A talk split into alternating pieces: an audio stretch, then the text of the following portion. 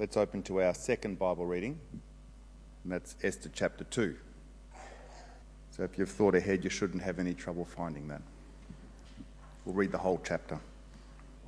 Later, when the anger of King Xerxes had subsided, he remembered Vashti and what she had done and what he had decreed about her.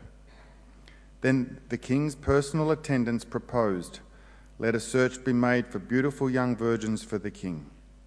Let the king appoint commissioners in every province of his realm to bring all these beautiful girls into the harem at the citadel of Susa. Let them be placed under the care of Hegai, the king's eunuch who is in charge of the women. And let beauty treatments be given to them then let the girl who pleases the king be queen instead of Vashti. This advice appealed to the king, and he followed it. Now there was in the citadel of Susa a Jew of the tribe of Benjamin named Mordecai, son of Jair, the son of Shimei, the son of Kish, who had been carried into exile from Jerusalem by Nebuchadnezzar, king of Babylon, among those taken captive with Jehoiachin, king of Judah. Mordecai had a cousin named Hadassah, whom he had brought up because she had neither father nor mother. This girl, who was also known as Esther, was lovely in form and features, and Mordecai had taken her as his own daughter when her father and mother died. When the king's order and edict had been proclaimed, many girls were brought to the citadel of Susa and put under the care of Hegai Esther also was taken to the king's palace and entrusted to Hegai, who had charge of the harem. The girl pleased him and won his favour. Immediately he provided her with her beauty treatments and special food. He assigned to her seven maids selected from the king's palace and moved her and her maids into the best place in the harem. Esther had not revealed her nationality and family background because Mordecai had forbidden her to do so. Every day he walked back and forth near the courtyard of the harem to find out how Esther was and what was happening to her. Before a girl's turn came to go into King Xerxes, she had to complete 12 months of beauty treatments prescribed for the women, six months with oil and myrrh, oil of myrrh, and six with perfumes and cosmetics. And this is how she would go to the king. Anything she wanted was given her to take with her from the harem to the king's palace. In the evening, she would go there, and in the morning return to another part of the harem to the care of Shashgaz, the king's eunuch who was in charge of the concubines. She would not return to the king unless he was pleased with her and summoned her by name. When the turn came for Esther, the girl Mordecai had adopted, the daughter of his uncle Abihail, to go to the king, she asked for nothing other than what Hegai, the king's eunuch who was in charge of the harem, suggested. And Esther won the favour of everyone who saw her. She was taken to King Xerxes in the royal residence in the tenth month, the month of Tebeth, in the seventh year of his reign. Now the king was attracted to Esther more than to any of the other women, and she won his favour and approval more than any of the other virgins. So he set a royal crown on her head and made her queen instead of Vashti. And the king gave a great banquet, Esther's banquet, for all his nobles and officials. He proclaimed a holiday throughout the provinces and distributed gifts with royal liberality. When the virgins were assembled a second time, Mordecai was sitting at the king's gate. But Esther had kept secret her family background and nationality, just as Mordecai had told her to do, for she continued to follow Mordecai's instructions as she had done when he was bringing her up.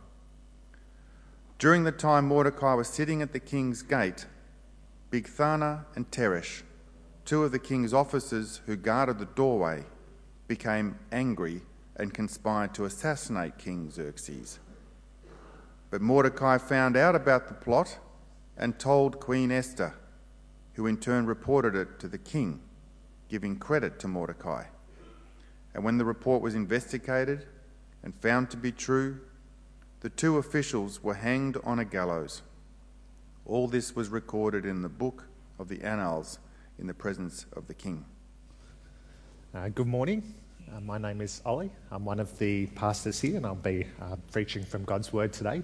So I thought as we begin, uh, we'll come before God in prayer, asking that He might uh, bless us as we do. Uh, so please join with me.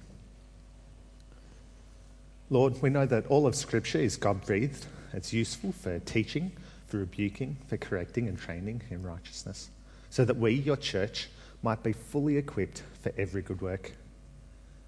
As we come before your word now, we ask that you might do that, that you might equip us and grow us in our love and dependence upon you. We ask this in Jesus' name. Amen. What kind of world do we live in? I don't know if you've ever thought about that question before, but it's actually one of the most important questions we can ask. Because to live somewhere, we need to function somewhere, we need to understand what that place is like. And so this is always apparent to me when I go overseas. Where you, when you go overseas, things are different. People think in different ways, people act in different ways.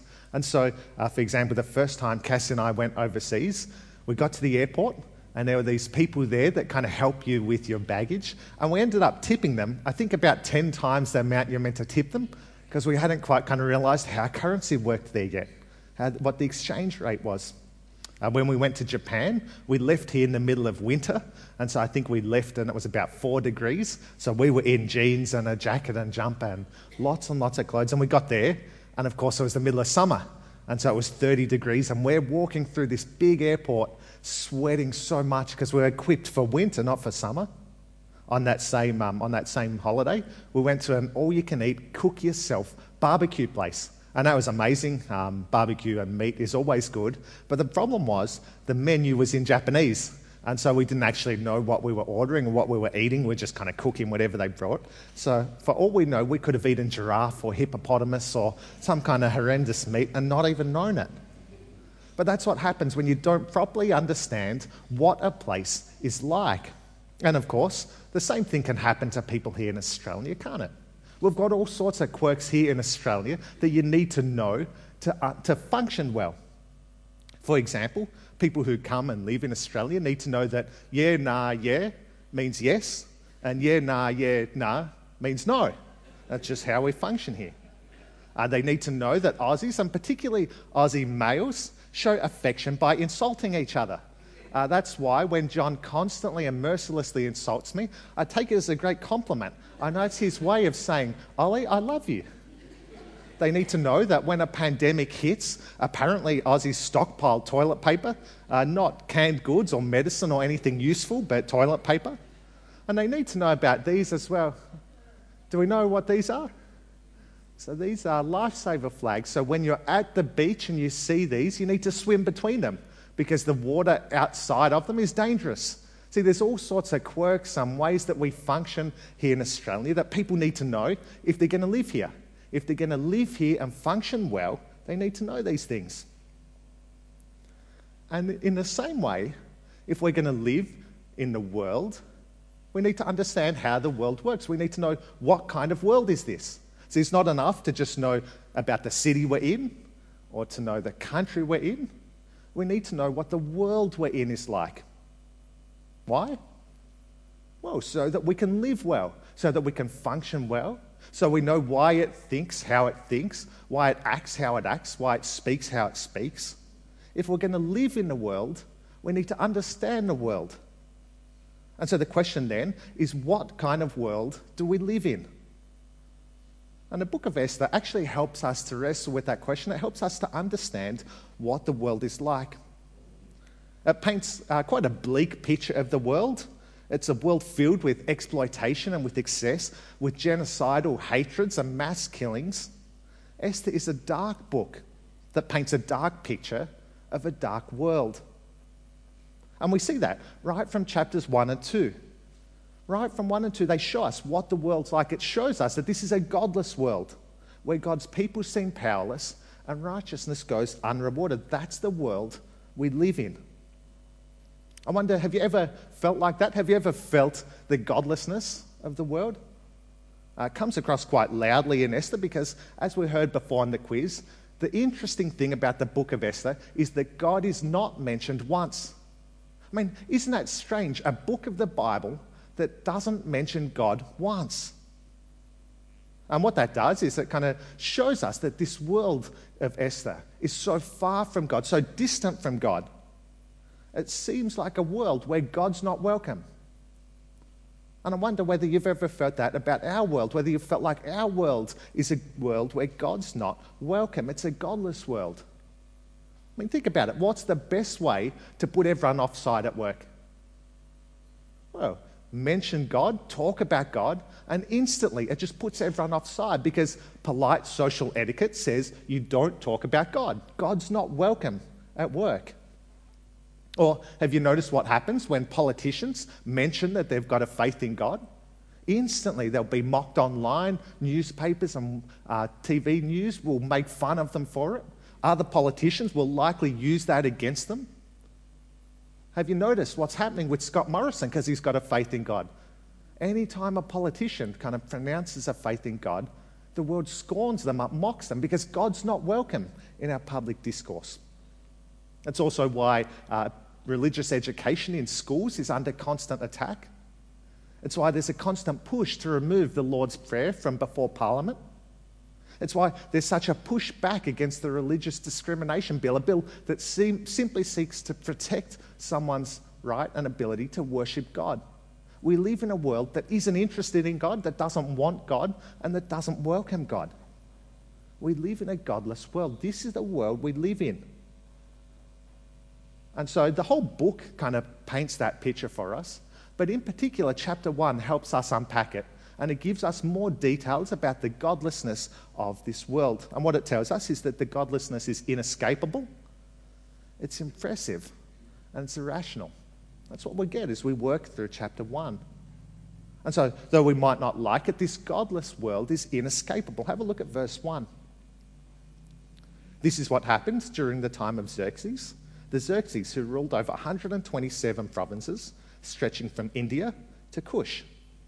So Esther is set in the time of Xerxes, or as we heard before, some Bibles might have Ahasuerus, which is just his Hebrew name. And Xerxes is king, and he's king over 127 provinces from India to Kush. This is what the, um, the uh, map of his kingdom looks like.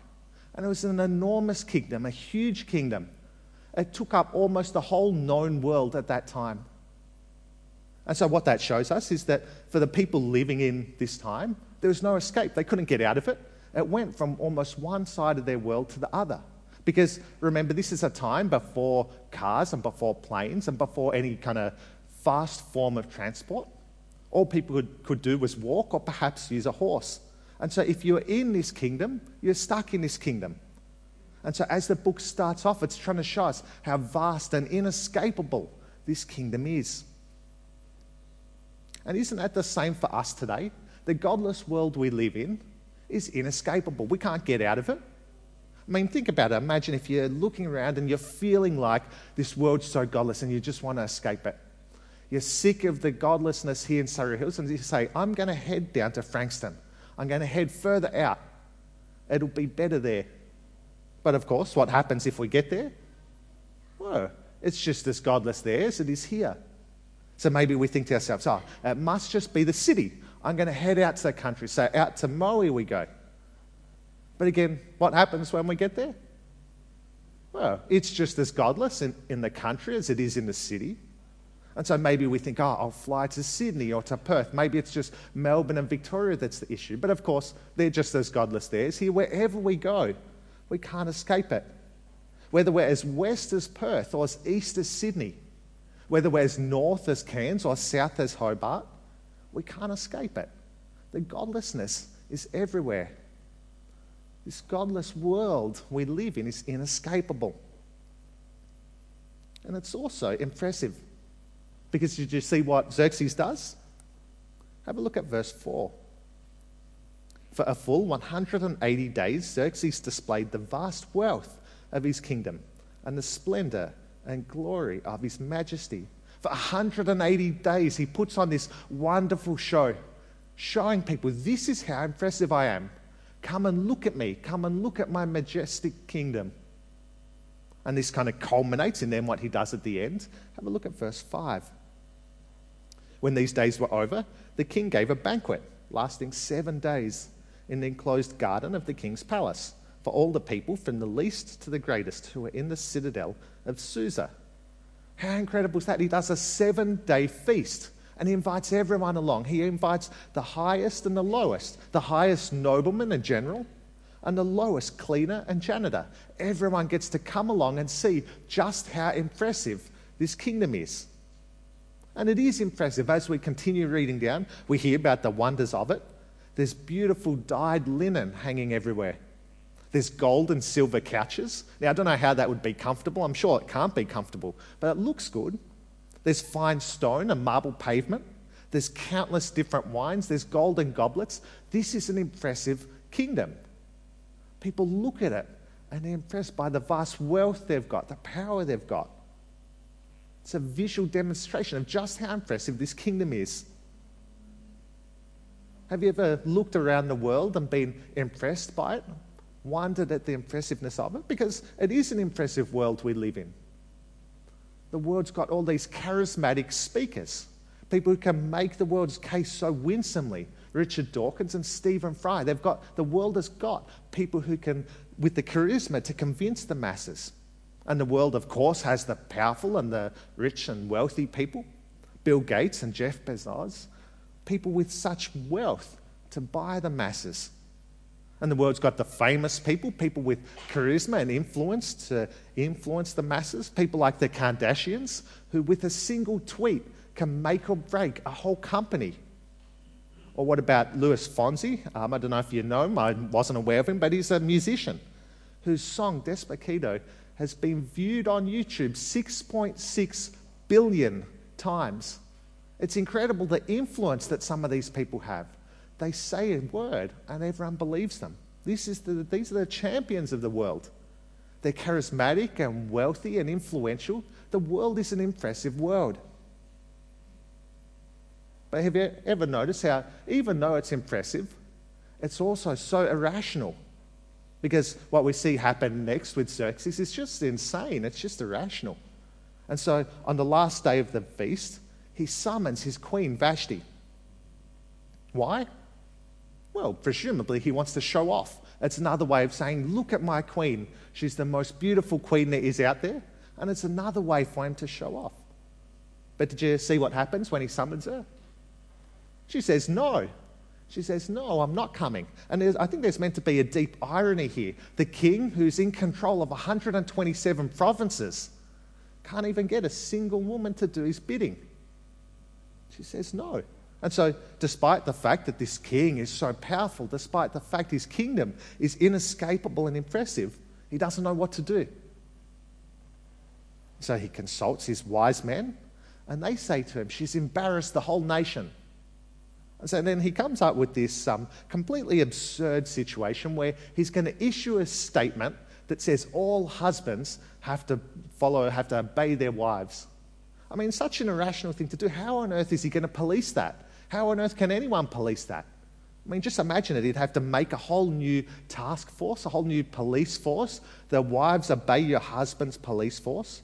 And imagine them knocking on the door to some hovel in India or down in Sudan and saying, Oh, excuse me, uh, we've had some woman trouble up at the palace, and we're just here to check that your wife is obeying you. Can you please confirm that this is what's happening? I mean, it's a completely insane situation. I mean, it's so irrational. I mean, you can't execute this, but that's what he does. The whole thing is just kind of wonderfully absurd. It's insanely irrational. Yet that's what the world's like. And we see that today, don't we? We see the irrationalness of the world. We see men competing in women's sporting events under the guise of transgender. We see hospitals claiming to be the champions of the weak and the helpless, while at the same time slaughtering innocent unborn babies. We see freedom of speech, but only if your speech agrees with what we want you to say. We see inclusiveness, but only if you're someone we want to include. See, the world, it's just insanely irrational.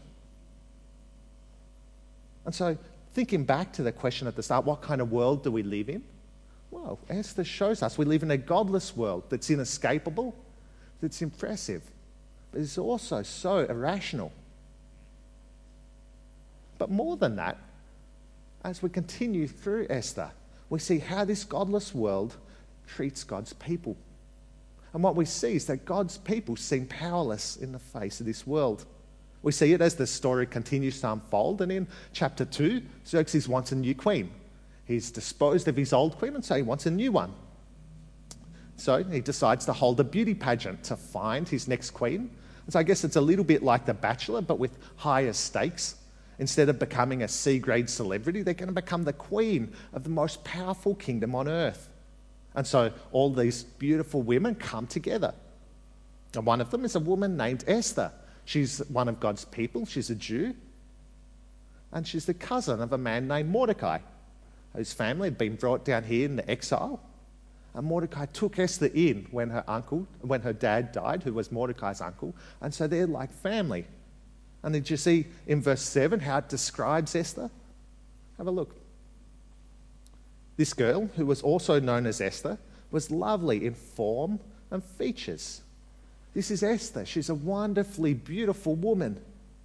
And she's brought to the palace along with all these other wonderfully beautiful women. Uh, once there, she's put under the care of a man named Hegai, and she manages to win his favor. And so he gives her special treatment. Have a look at verses 8 and 9. Esther also was taken to the king's palace and entrusted to Hegai, who had charge of the harem. She pleased him and won his favor. Immediately, he provided her with her beauty treatments and special food. He gives her the best food there is and the best beauty products they've got makeup and moisturizer and exfoliation stuff. Uh, as I'm sure you can tell, I'm not a beauty products kind of man. But whatever they had in those days, he gave it to her and they help make her even more beautiful. And so, as, she's, as he's giving her this stuff, she goes through a 12 month beautifying process six months of oils and myrrhs, and six months of perfumes and, perfumes and cosmetics. And so, this is incredible a 12 month beauty pro- process.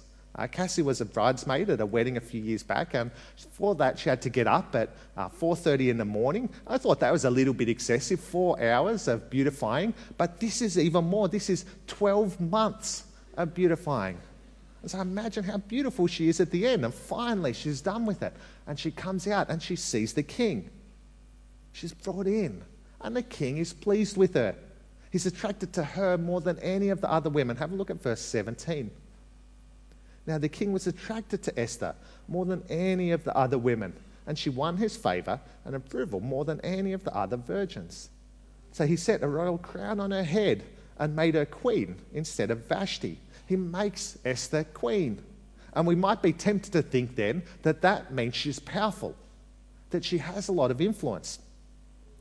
But in all of that, did you notice how it talks about Esther? Did you notice the picture that it's actually given of Esther? As we look through, we get the feeling that she's actually powerless, that she's not in control. In verse 8, she's taken. In verse 9, she's moved. In verse 15, she says what Hegai tells her to say. In verse 16, she's taken again. In verse 17, the crown is set on her head. And so notice what links all of those verbs they're all passive verbs. That is, uh, they're all being done to Esther, not by Esther. Someone else takes her there, someone else moves her around, someone else tells her what to say, someone else sets the crown on her head, someone else does everything while she passively does what she's told.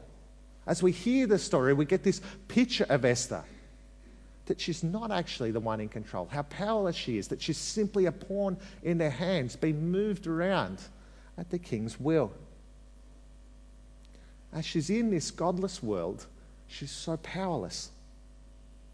And I wonder if you've ever felt like that. I wonder if you've ever felt powerless in the face of this godless world. As God's people, I think this happens quite often. We feel powerless when the government make, makes laws that influence us, that impact on us, and we have no input. We're experiencing this at the moment with the anti conversion therapy laws, where the government is making laws that will restrict what we can do, and we've got no, no recourse. There's nothing we can do. We're powerless.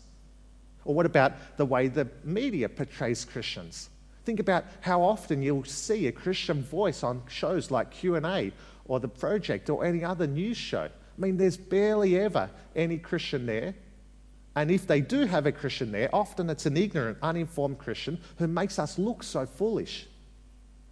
This is what the media does. It misrepresents us. It tells lies or half truths about us. And we feel so powerless to do anything back. There's nothing we can do.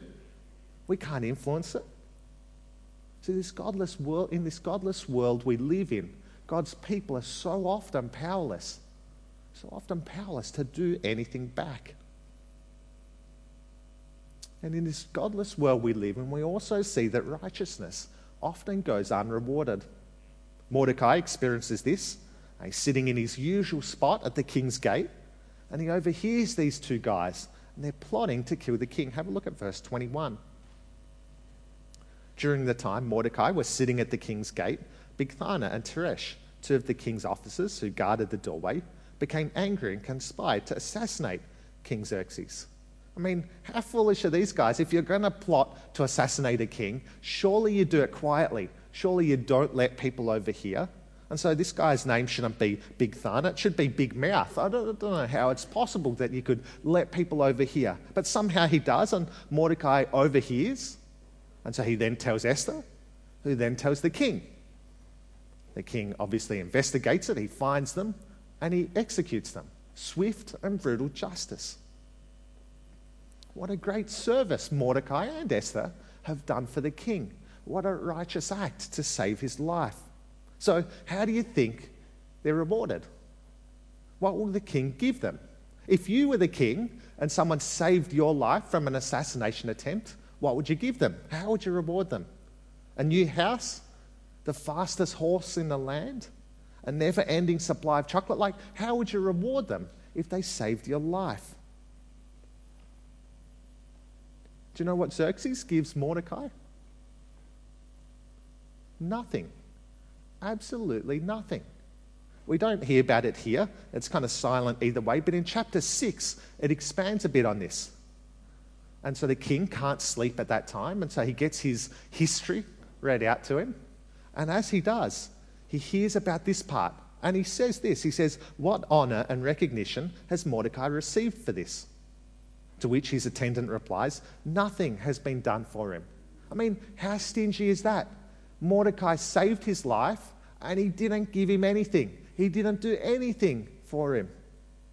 Mordecai's righteousness went unrewarded. And isn't that so often how our world works? Righteousness is unrewarded.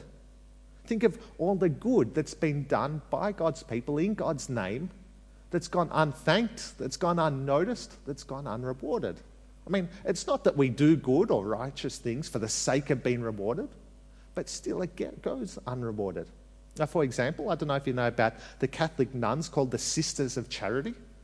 They came here, they arrived here in Australia in 1838 and set up a hospital, a free hospital for the poor. They wanted to do a good thing for the poor. They've continued that on, and so now they've opened uh, four public hospitals, seven private hospitals, and 10 aged care facilities.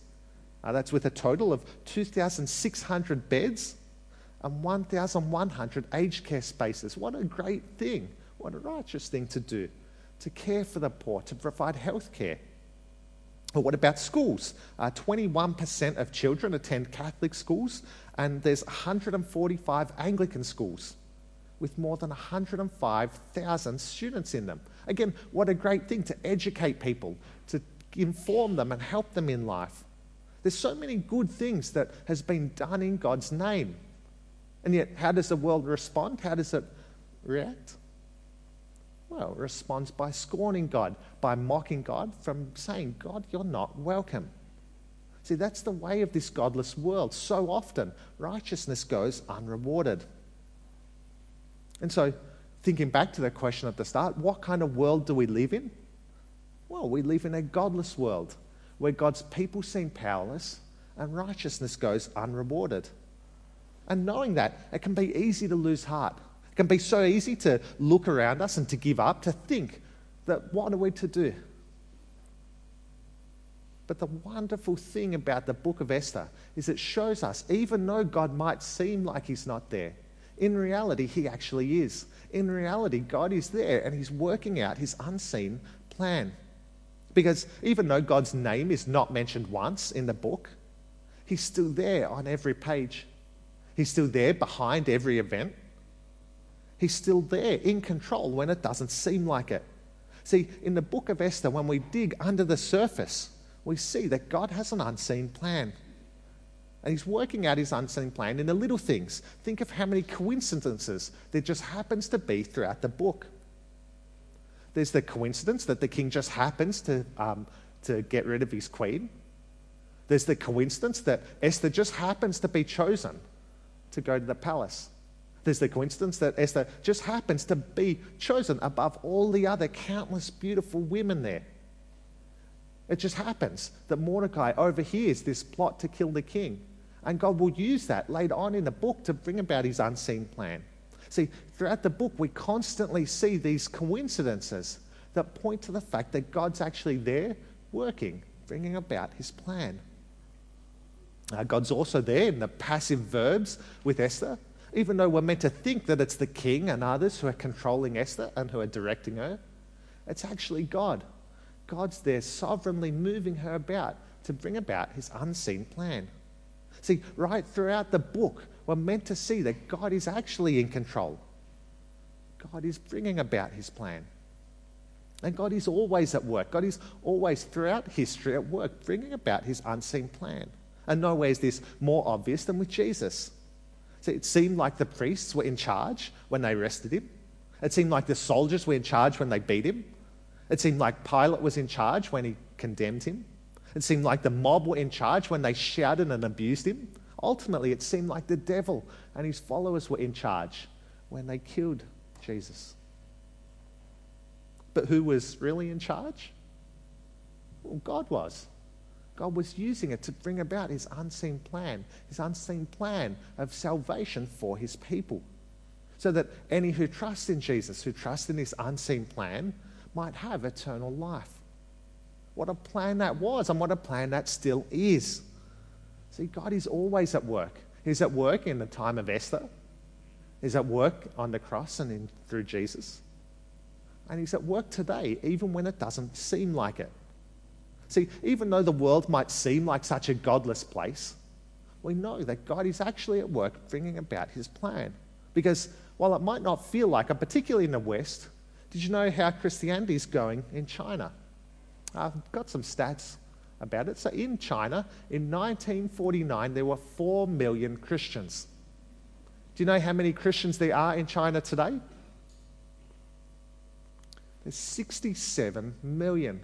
That means that there's been a growth of Christianity by almost 1 million people per year for the last 60, 70 years. How incredible is that? God is at work working out his unseen plan. Or what about in Africa?